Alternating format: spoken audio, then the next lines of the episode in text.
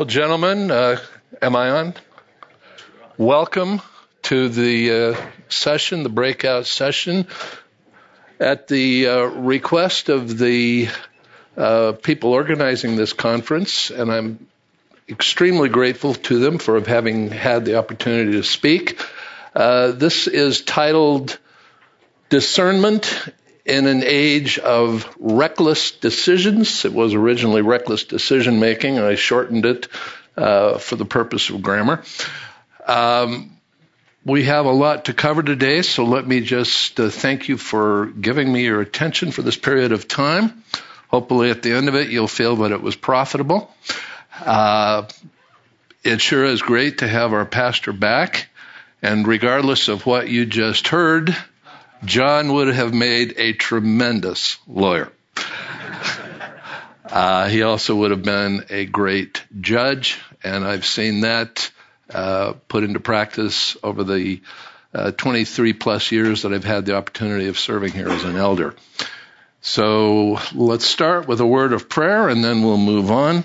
Our Father in heaven, we dedicate this time, we dedicate this day to you.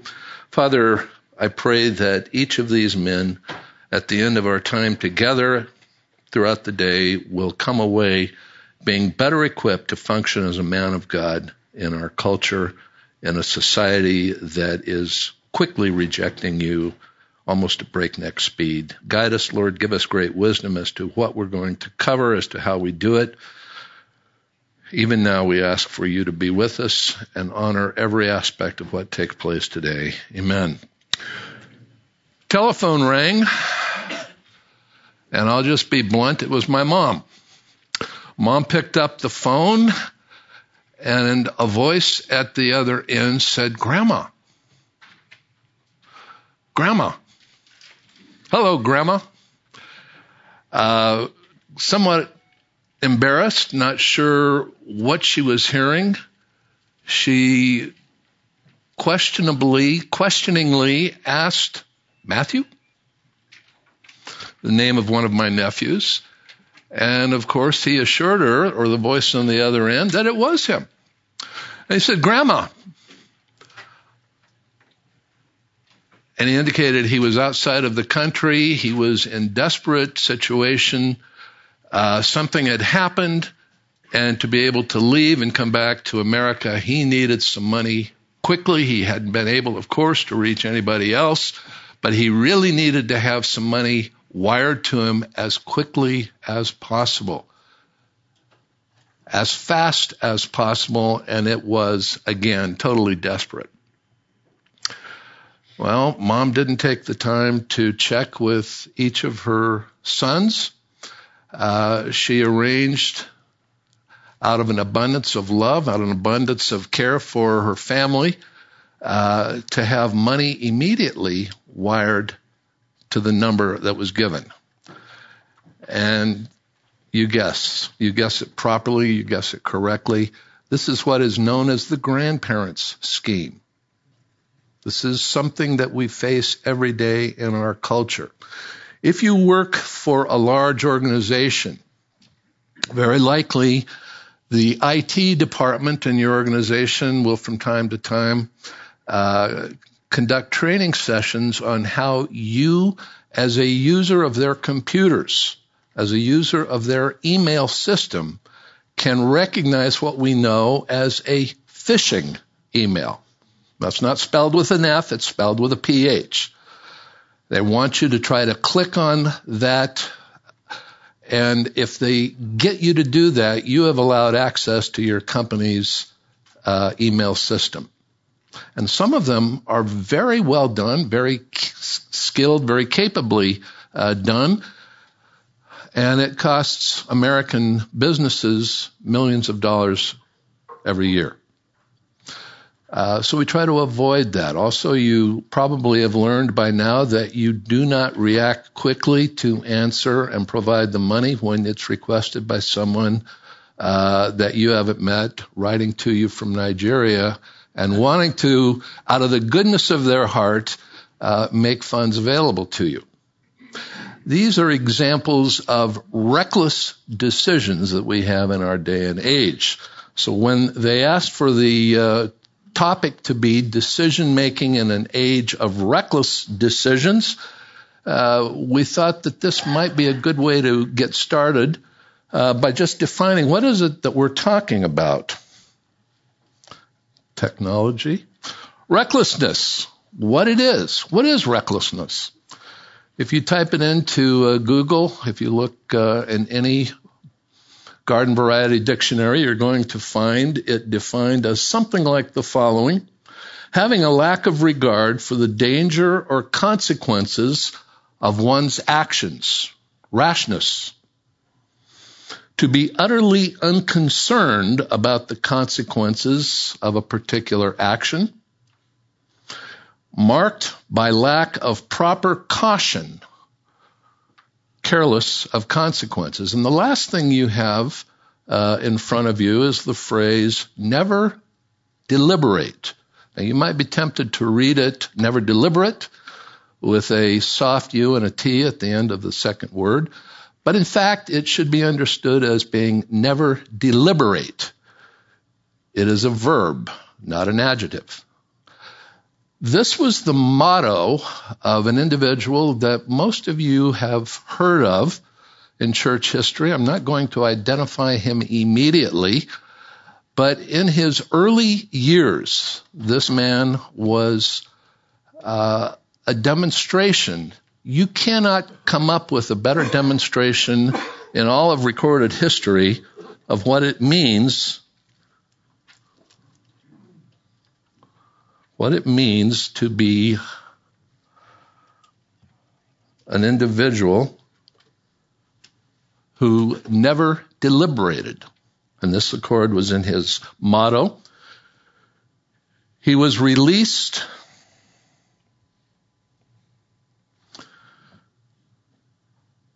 He was released from home and allowed to join the Royal Navy as a late teenager. His father had been a captain in the Royal Navy. This man, uh, riding on the coattails of dad, was able to take a position in the Royal Navy as a midshipman. He is an individual who is a junior ranked officer, not like a naval cadet today. He's a junior officer. This guy falls in love with a young lady and then realizes that his ship has been ordered on a voyage that would take five years. Lovesick, 19 years of age, and as only a teenager can do, uh, he acted impulsively and he deserts from the Royal Navy. The year was 1745. He had been sent to town to lead a uh, a mission that, that would obtain supplies for the ship. And while he's doing that, he decides to desert. he is, of course, quickly captured. He's returned to the ship. He is publicly flogged. He is demoted in rank. He's getting to experience the revenge of all of the guys that he had pushed around and bossed uh, earlier in the ship.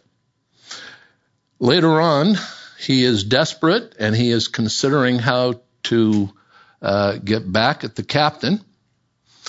He's realizing that he has nothing but uh, misery ahead of him for years, so he's considering both murder and suicide. He learns of an opportunity that presents itself, and again, without taking the time to deliberate, to think it through, he arranges for his discharge and exchange as a seaman on a British merchant ship.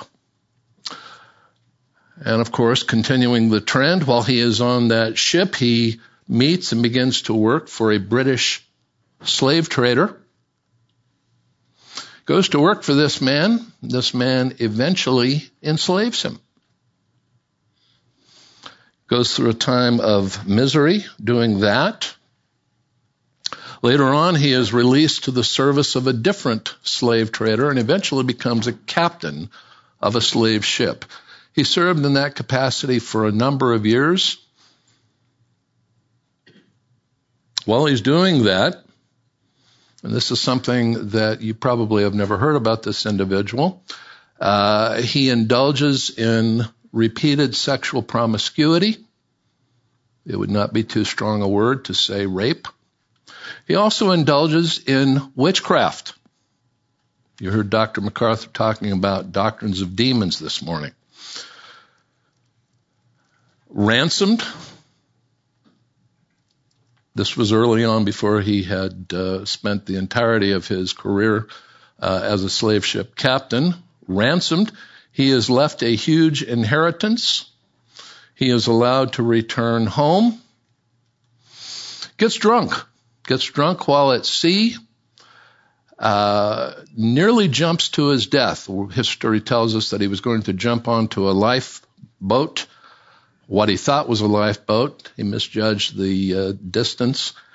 Uh, and at the last possible second, he was restrained by some of his drinking companions from jumping to what would have certainly been his death. In doing that, he illustrates the consequences to avoid of recklessness. Dishonor. He was definitely dishonored. Degraded. He was reduced in rank from being a ship officer to being an enlisted man. He ran the risk of disease, sexually transmitted disease. Repeatedly ran the risk of death. Poor choices of friends poor choices of friends. Uh, the Bible tells us that uh, poor friends, bad friends will corrupt good morals. And that was precisely what he was experiencing.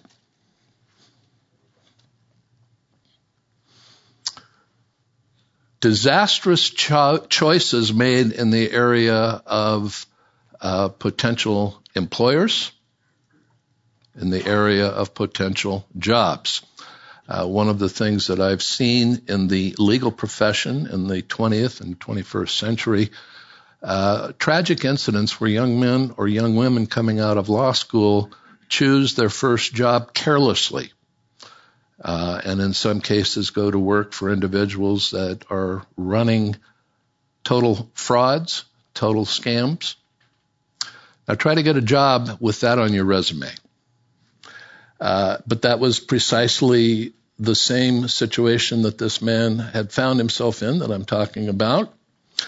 He ran into economic loss. He was uh, degraded in pay. Uh, over the course of time, he ran the risk of severe financial loss otherwise. Reprehensible memories. One of the worst possible things, and some of you in a group this size probably can understand this and relate to this, uh, of ungodly and unwise conduct early on in life is that you create memories that come back at times that you do not want them to. Times that you just have to turn around and just give those times, those memories to Christ and ask Him to deal with them. That was precisely what this man was finding himself facing. Doctrines of demons doctrines of demons. Uh, this, of course, can run the gamut from the sophisticated doctrines that we find ourselves hearing uh, on frequent occasions in our modern Western culture today. Uh, it can go the gamut from that to outright blatant occultism, sorcery, uh, satanic worship, Unfortunately, we're seeing more and more of even that coming back in our culture at this time.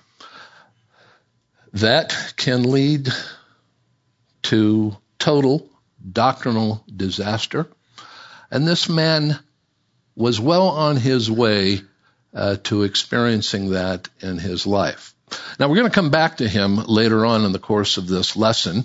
Uh, we're going to look at another individual who shows us what discernment is and how these kind of choices can be avoided. Uh, and there's going to be an interesting twist at the end of the lesson, at the end of our time together. Uh, we'll finish that, and if time permits, uh, we'll take any questions that there may still be. In contrast,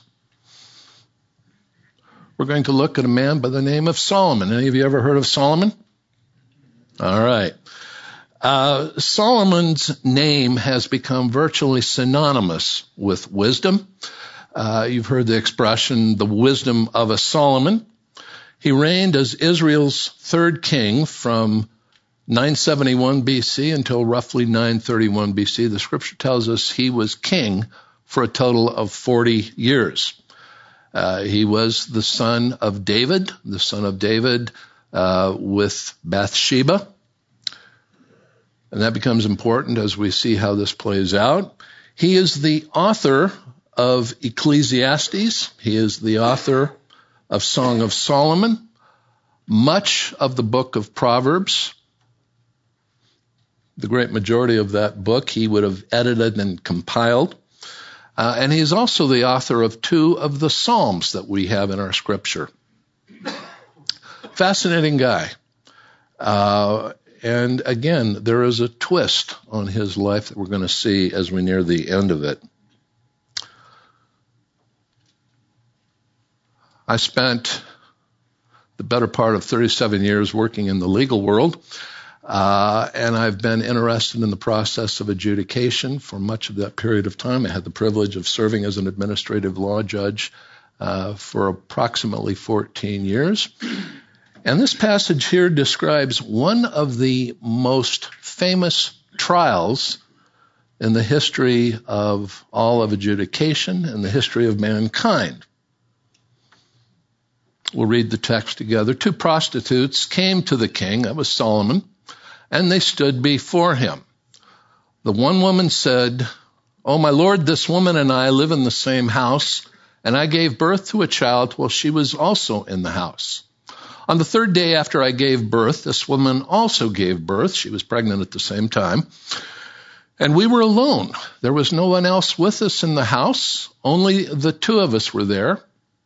This woman's son died in the night because she rolled over and lay on him. And she arose at midnight and took my son from beside me while your servant slept. She laid him at her breast and her dead son at my breast. When I woke up in the morning to nurse my child, behold, he was dead. But when I looked at him closely in the morning, as only a mother could do, uh, he was not the child that I had given birth to. The other woman said, No, the living child is mine and the dead child is yours. First woman said, No, the dead child is yours and the living child is mine. Thus they spoke before the king. Today we would call this a paternity case. Whose baby is it? Now we all know that the first thing that we would arrange today to do would be to have a DNA test. Absolutely. Well, this was several thousand years before DNA tests had been admitted uh, or had even been invented. So Solomon has the challenge of trying to figure out whose child this is. Then the king said, and if we get to the process of deliberation starting here right now. The one woman says, This is my son that is alive, and your son is dead. And the other says, No, your son is dead, and my son is the living one. He stated the issue. And the king said, Bring me a sword.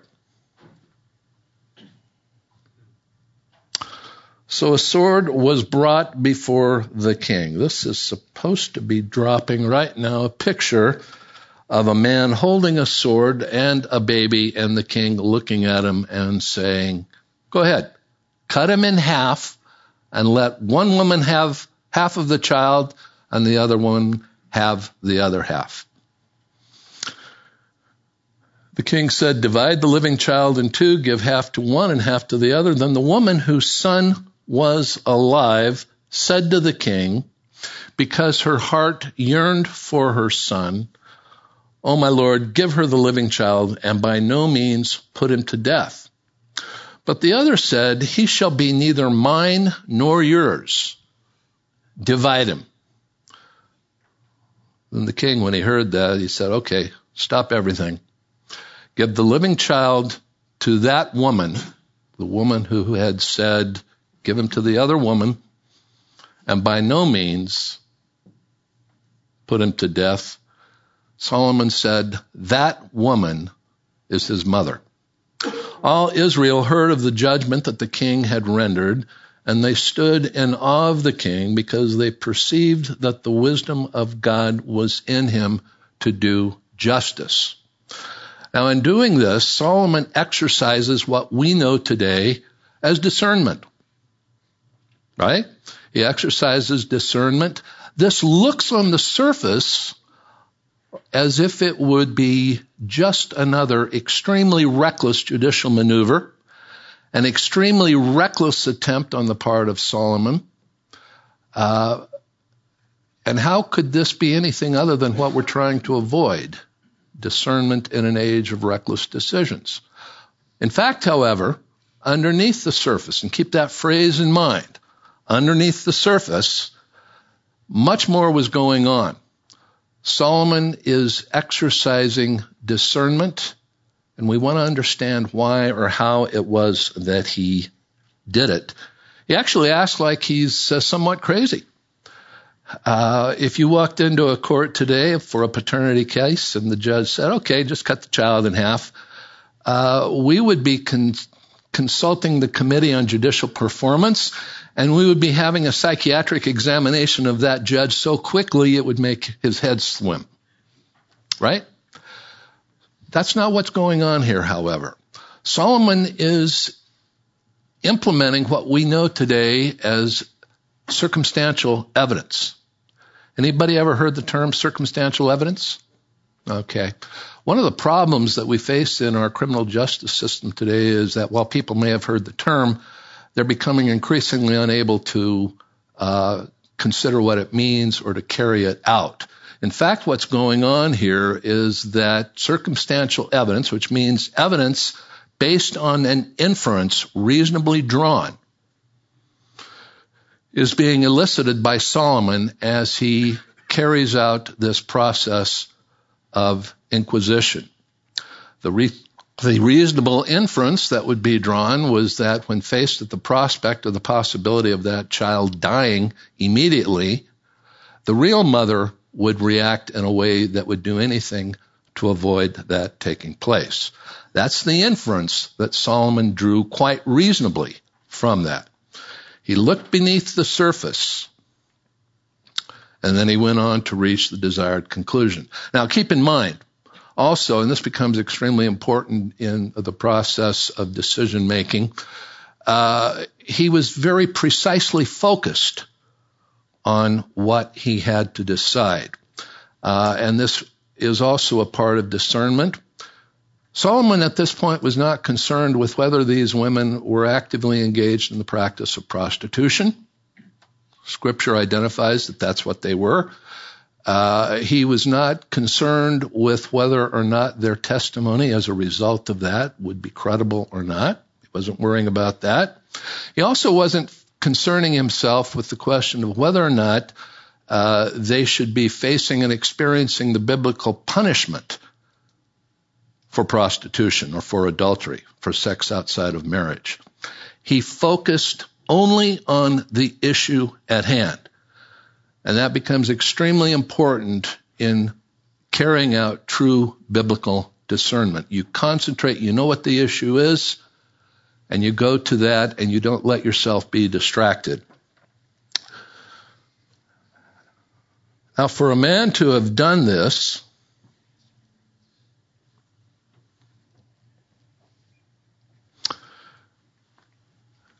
he had to be well versed he had to have a clear grasp just exactly on what discernment is and is not. Giving a definition to this, it will be totally consistent, I can guarantee you, with what Dr. MacArthur has taught. It will be consistent with what the rest of the breakout speakers are teaching, and it will be consistent with what uh, Phil DeCourcy is going to cover this afternoon. Discernment, what is it? Briefly, it is the ability to look beneath the surface, past external appearances, and make very precise choices, often between very similar options. Biblically, those choices will primarily be between good and evil. Dr. MacArthur pointed out this morning that uh, 1 John 4 calls us to discern between uh, the spirits that are godly and the spirits that are demonic. To some degree, at times, it will be necessary to discern between that which is good intrinsically and that which is better and sometimes, and this should not come as a surprise to us because we see consumer rankings of products all the time, uh, sometimes we have to discern between the better and the best. What is the best use of my time? What is the best plan that we can implement in terms of a proposed mission, in terms of a proposed ministry activity? And I have to give credit to my son Michael, who's here today, uh, for this next phrase. Discernment is perception that has been carefully trained by wisdom. Let's say that again. Discernment is perception that has been carefully trained by wisdom. Uh, in support of that, Proverbs chapter 20 verse 8 tells us, a king who sits on the throne of justice NASB says he disperses. Uh, the ESV says he winnows. I hate autocorrect. Um, it's not windows, it is winnows. The best, the best word for it, probably the one that we are most inclined to understand, says that he sifts all evil with his eyes. His perception has been trained over the course of time to be able to recognize what's going on and react accordingly. Well, how did Solomon acquire this ability? What happened? The key distinction between a wise decision and a reckless decision usually is that sufficient time has gone into the process. If someone is pushing you to make an immediate decision, you got to invest now or the opportunity to invest will be lost. You just tell that decision to go away. You tell that opportunity that you're going to pass on it. If it sounds too good to be true, it probably is. Okay. If they push you for an immediate decision, an immediate now decision, pass on it. Over the course of time, what is wise usually emerges. And that is in fact what had happened in the life of Solomon. The only difference is between Solomon and the other individual that we talked about earlier is that Solomon had prepared and he had been prepared over the course of time. We'll see also as we walk through, he prayed. Never underestimate the importance of seeking the moment by moment guidance of God as you're attempting to make wise, unreckless decisions. He practiced. And we'll see a little bit more about what that's involving. And he avoided something referred to as partiality.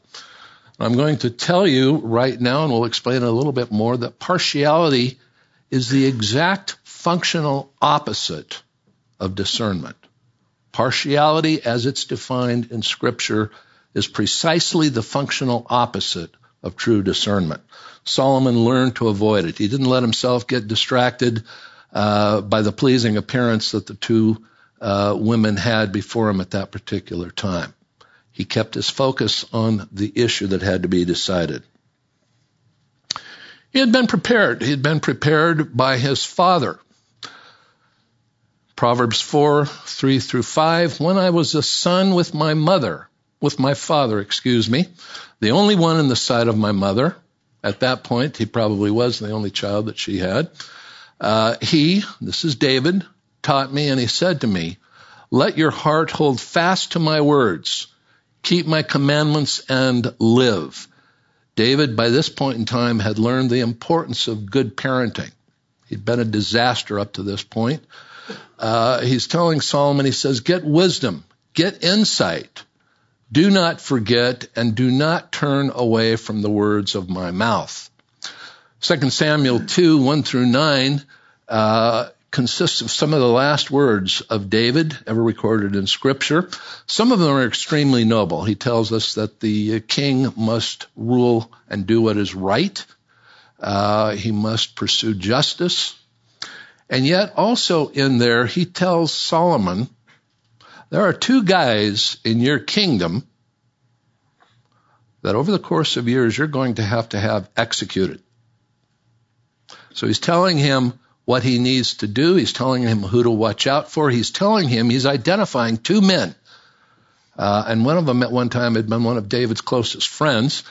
Uh, but he's saying at some point during the course of your reign, they're going to have to be dealt with. And the description really only can be understood by David telling Solomon that he's going to have to have them terminated with extreme prejudice, to use a modern term.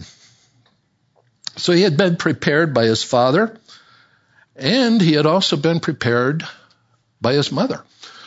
Most likely, when you see in the latter chapters of Proverbs the word Lemuel, most likely Lemuel should be understood as being another name for the man we also know as Solomon. If that is in fact the case, when he says by his mother, we're understanding that this was counsel given to him by Bathsheba. Bathsheba had developed wisdom over the time in which she was between when she was taking a bath on the top of a roof uh, and this particular point in time.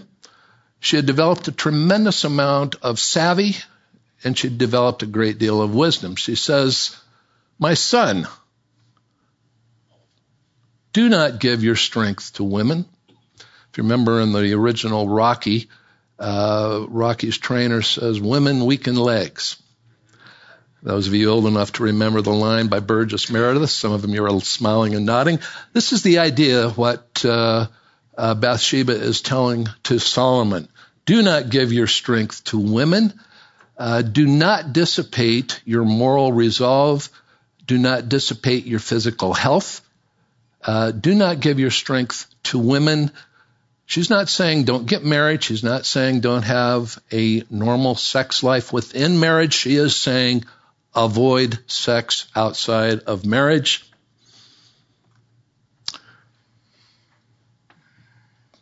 Avoid participating in conduct which will destroy kings. What she have in mind? It is not for kings to drink wine or for rulers to desire strong drink for they will drink and forget what is decreed. They'll get into the habit of being drunk and they'll forget the laws that they're supposed to administer. Their reasoning will be weakened. Their reasoning will be impaired to the point that their recall is not as sharp as it should be, and it impairs their ability to act for justice. She goes on to say they will drink and forget what is decreed and pervert the rights of all the afflicted. Never let anyone tell you that the Bible doesn't have concern for human rights. Proverbs 31 points this out very clearly. Uh, Bathsheba goes on to counsel him open your mouth for the mute, for those unable to speak on their own behalf, for the rights of all the unfortunate, those that have been the victims of injustice, those that have been improperly treated, the widows and the orphans in our culture. Open your mouth, judge righteously, and defend the rights of the afflicted and the needy. And then after that, the remaining part of the book of Proverbs, the last portion of chapter 31, uh, she tells her son a description of the godly woman. We hear that all the time Mother's Day, and we should. Uh, we hear that frequently when we talk about what a woman should be. We understand that as dads, when for, hopefully our parents uh, tried to impress upon us the kind of a woman that we needed to marry.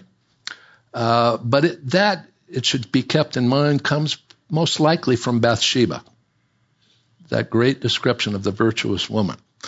So Solomon had been prepared by both his father and by his mother. That isn't all that took place, however. He prepared himself. Deuteronomy tells us that when a king was to take office, one of the first things that he was to do, one of the first things that was supposed to take place in the course of his reign, was that he was to be given a scroll and a pen with ink. Now it shall come about when he sits on the throne of his kingdom, he shall write for himself a copy of this law on a scroll in the presence of the Levitical priests. why is that? To keep them from cheating, to keep them from uh, uh, skipping over passages that he might not want to think about. Make sure he gets it all.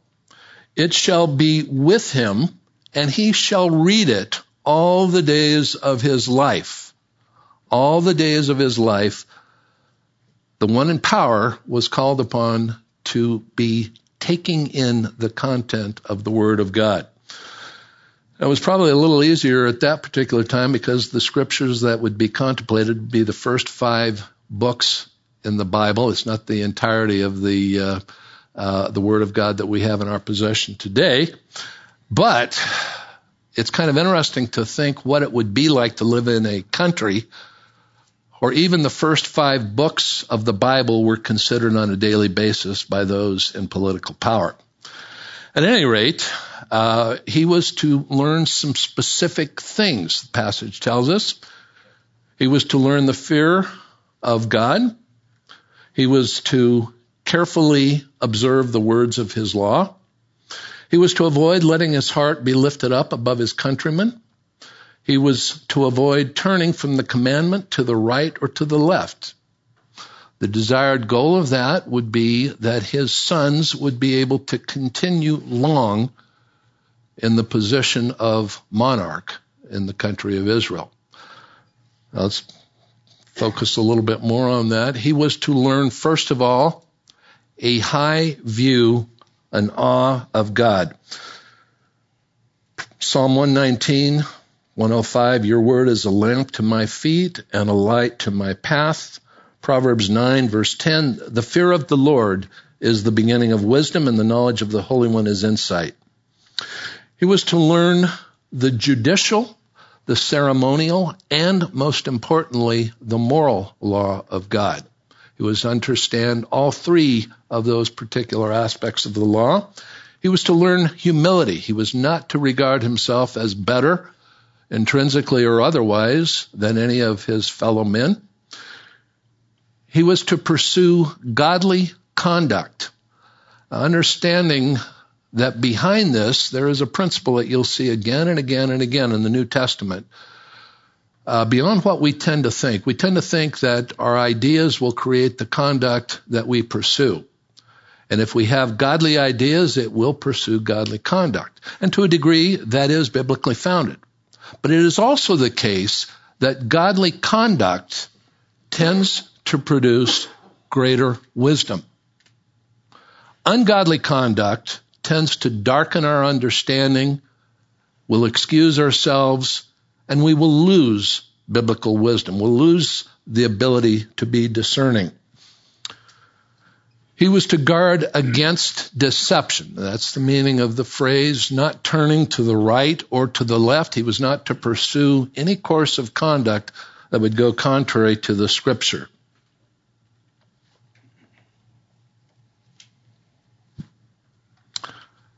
He prepared. He spent substantial time preparing. He prayed.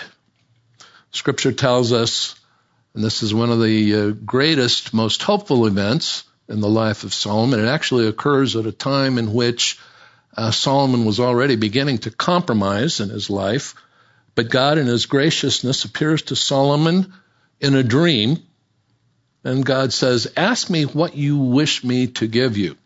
And we've heard this before. Solomon says, You have shown great loving kindness to your servant David, my father according as he walked before you in truth and righteousness and uprightness of heart. You have reserved for him this great loving kindness, that you have given him a son to sit on his throne, as it is this day.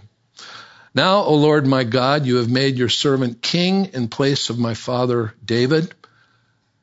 And Solomon, totally honest, in his self assessment here. He says, I am but a little child.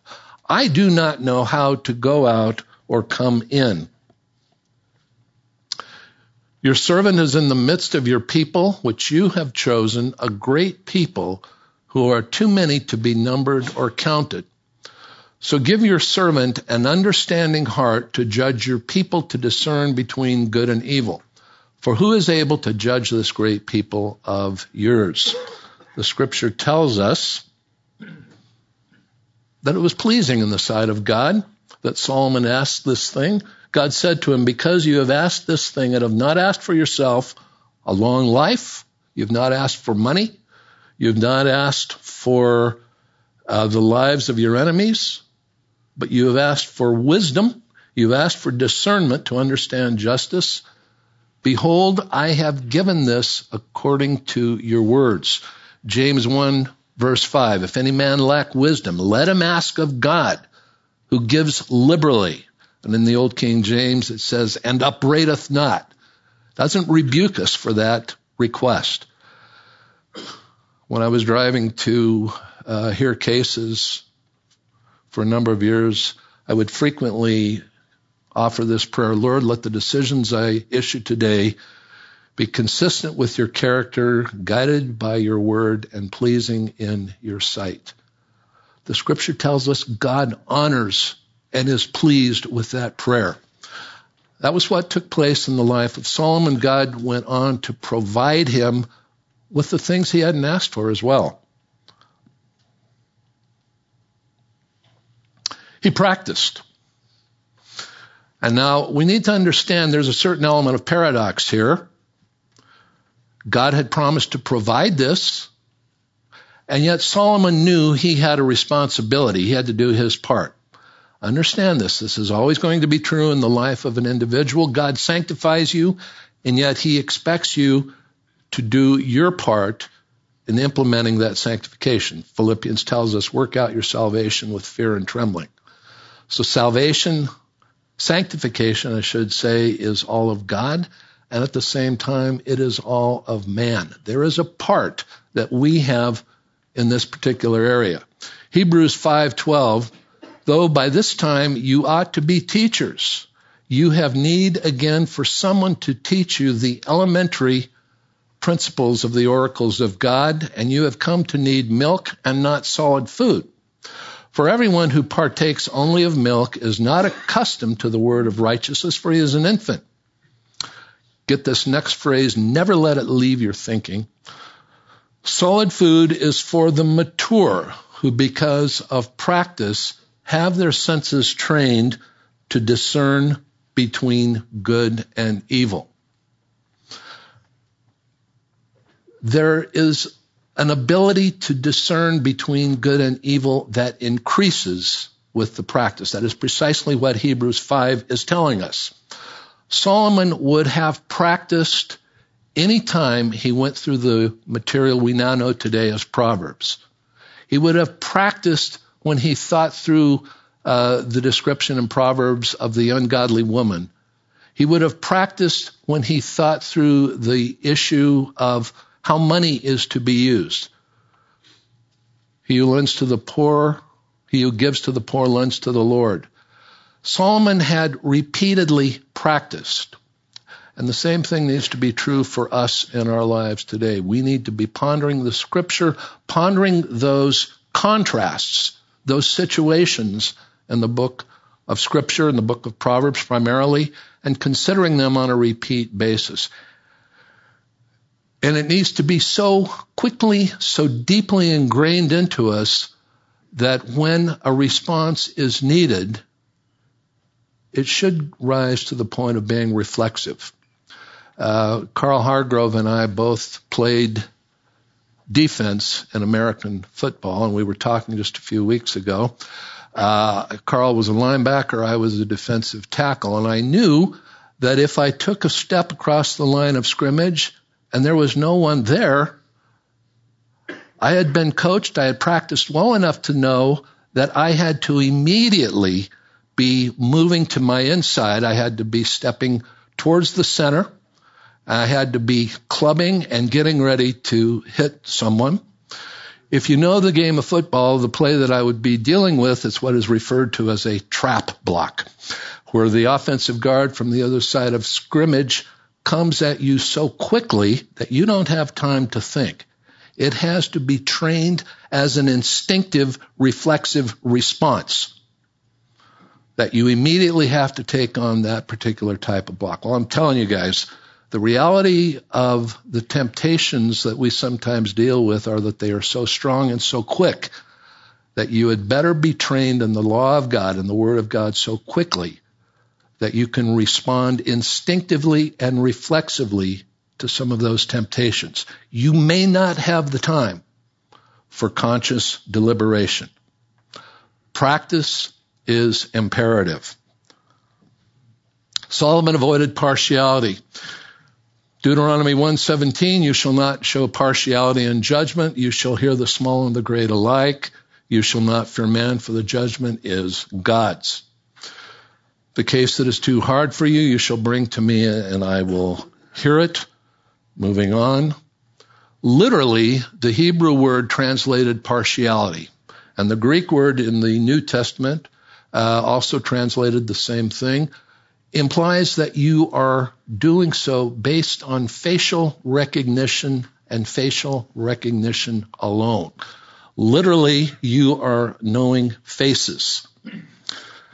To show partiality in judgment is not good.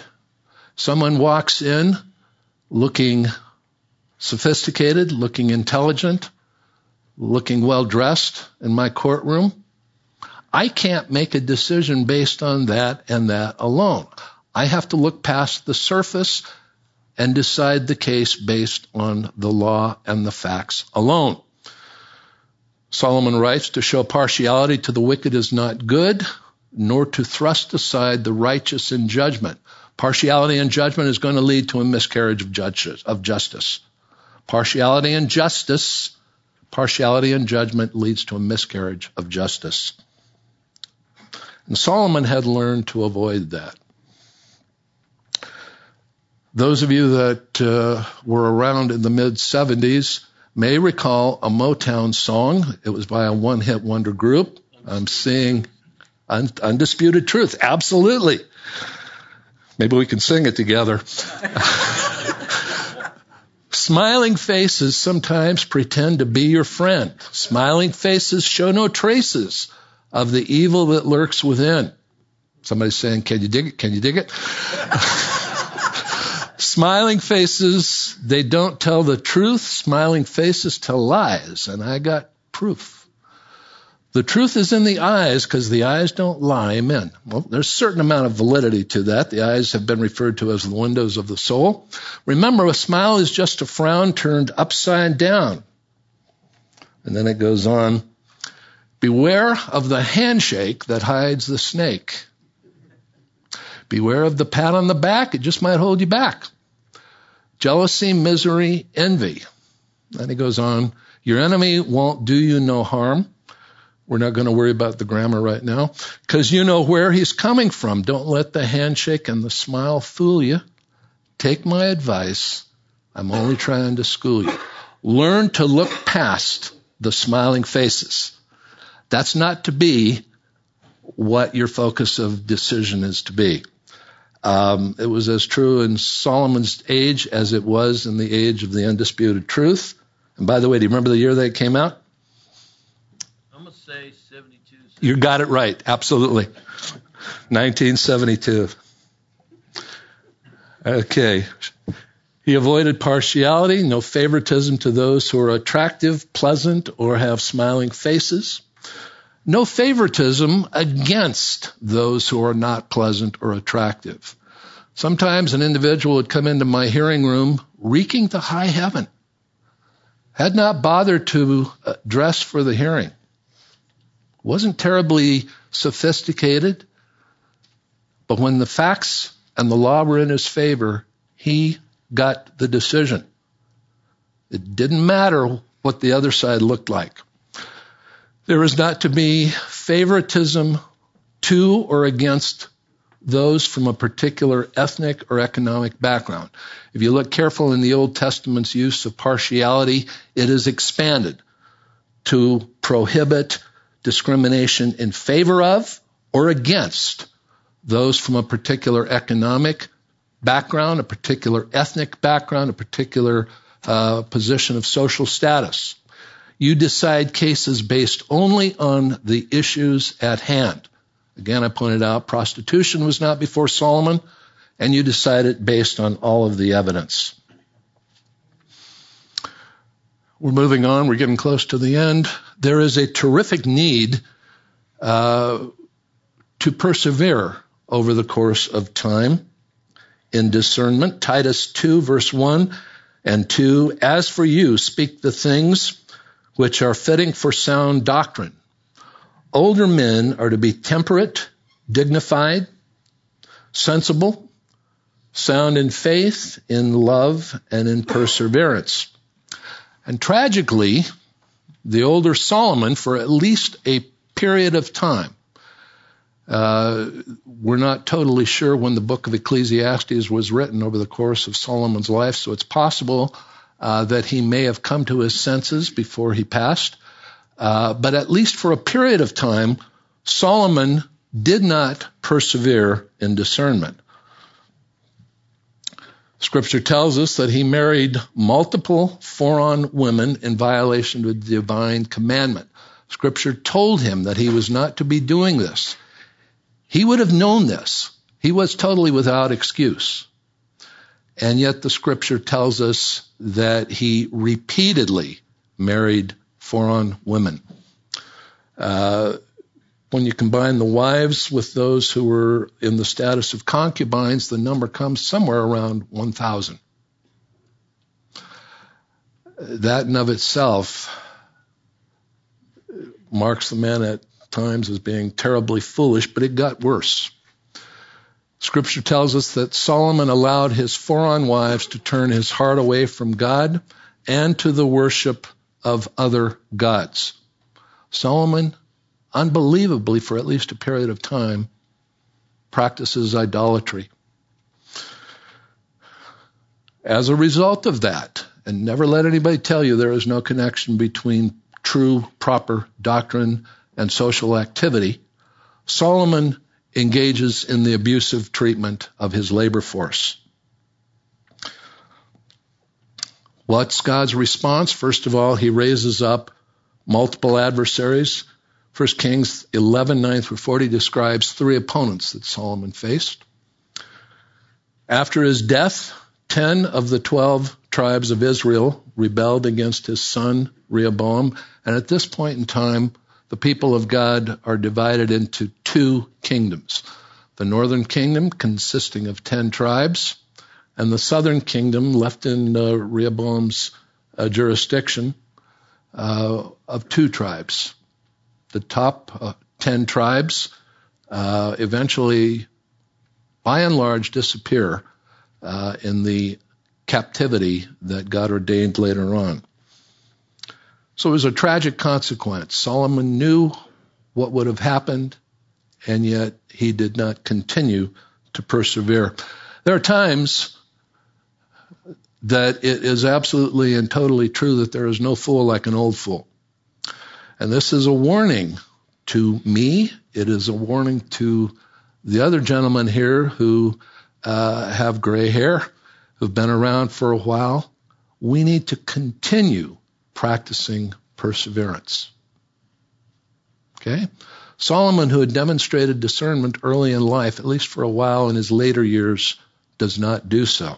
Now, I'd mentioned earlier another individual. And some of you may have guessed that the person I was talking about was a man by the name of John Newton. John Newton. Newton is converted on or about March 10, 1748, through the process of sanctification. Eventually, he leaves uh, his position as a slave ship captain.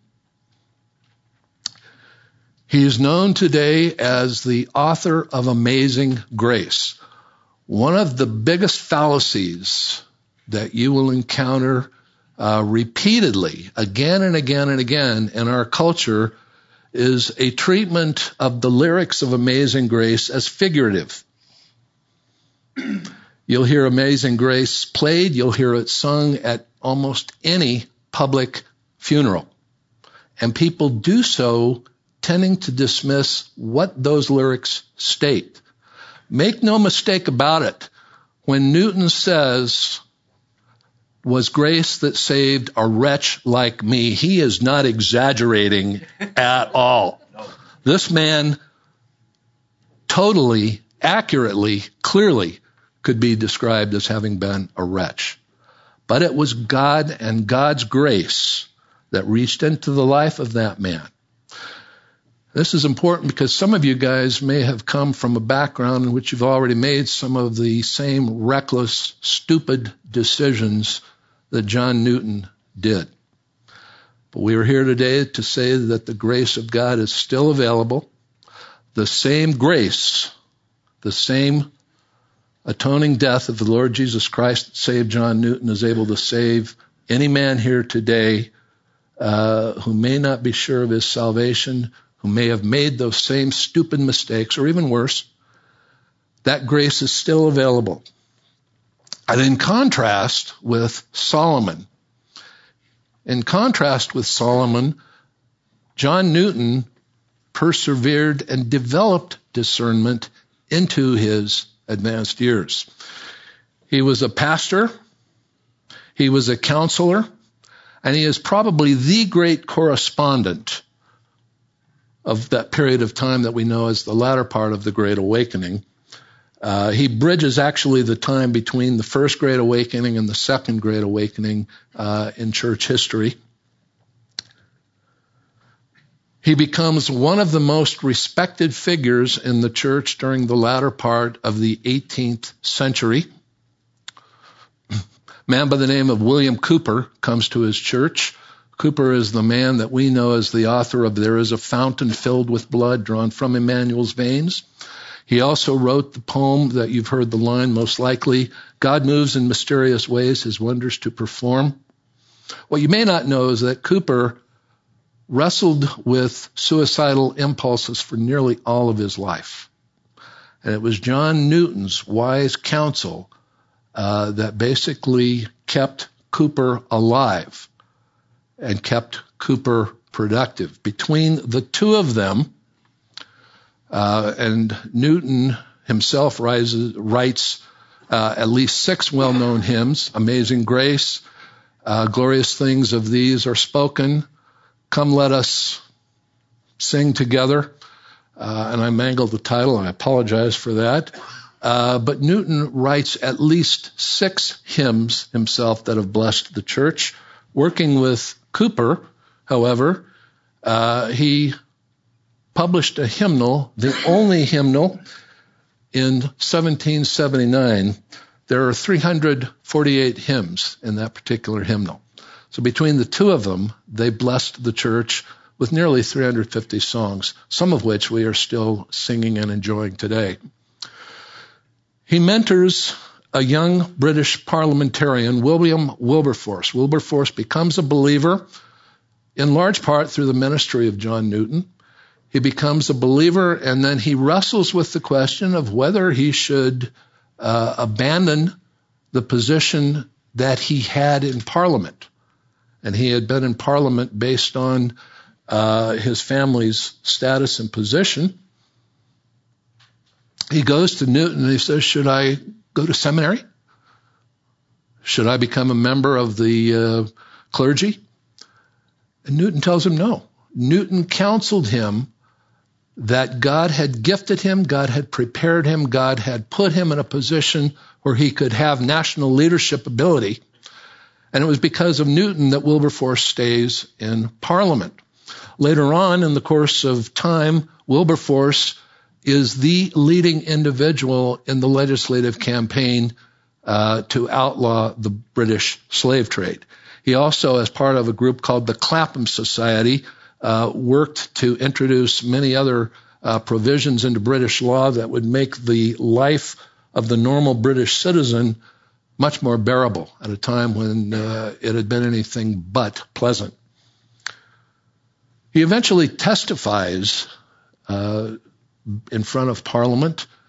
Uh, his testimony concerning what he had seen has an element of brutality that really uh, we can't use in polite circles because it was a brutality that was inescapable. It was totally part of that particular practice. It was a practice that went totally against Scripture. Uh, a capital crime in the Old Testament was kidnapping or enslaving anyone. Newton took the step of testifying before Parliament, and it was in large part through his work, along with that of William Wilberforce, uh, that Parliament eventually outlawed the British slave trade. Uh, if you heard Dr. MacArthur preach last summer on Ezekiel 18, Newton fits the pattern of a man who forsakes ungodliness due to the grace of God and then later on moves to take righteous action. He passes away shortly before Christmas in 1807. One of the last things he says on his deathbed is the following fantastic line Although my memory is fading, I remember two things. And again, he's not exaggerating. I am a great sinner. He knew how true it was, and God in His mercy had allowed him to forget some of the worst parts. But even more than that, I know that Christ is a great Savior. Christ is a great Savior, and in the context, what he's really saying I'm a terrible sinner. But Christ is a much greater Savior than I am a terrible sinner. And as I look across this group, I know that some of you totally understand that because you've lived that out. Now, what do we do with all of this in conclusion? Are we living lives characterized by reckless choices? If so, the amazing grace that John Newton wrote about offers hope. Are our lives characterized by wise, discerning choices? And if not, if not, the solution is we get to know God's Word better and better and better. As I talked about earlier, it should become so deep a part of us that our responses are trained reflex. We take on the trap block we make sure that our response is proper, totally biblical, and sometimes quicker than conscious thought will allow. And gentlemen, um, and the index finger is pointing back at myself on this. As we are aging, are we continuing to pursue wisdom and discernment? And this is something that may God allow us all to be living out in the course of our lives. Uh, this applies to me. This applies to each and every one of those in leadership within the church. It applies to all of us. We need to be continuing to allow God to shape our minds, shape our thoughts, and move in the direction of wise discernment when faced with choices in an age that calls for reckless decision making at every step. Let's close in prayer. Father in heaven, we thank you for your word. We thank you for the grace that reached out to John Newton and has reached out to each and every one of us. We thank you for the wisdom of Solomon, for the example of what not to do that his life provides in the Word of God, and for the positive example of what we are to do. Father, I pray for each man here that the word we have covered today will bear fruit in his life. Not only that, Lord, I pray that it would bear fruit in the lives of each person in that man's family, the children, the grandchildren, and the great grandchildren that will come from his line. Even now, Lord, we thank you. We ask your blessing upon the meal that we're about to consume. We ask, Father, that you guide our thoughts and our minds through the rest of this day. Amen.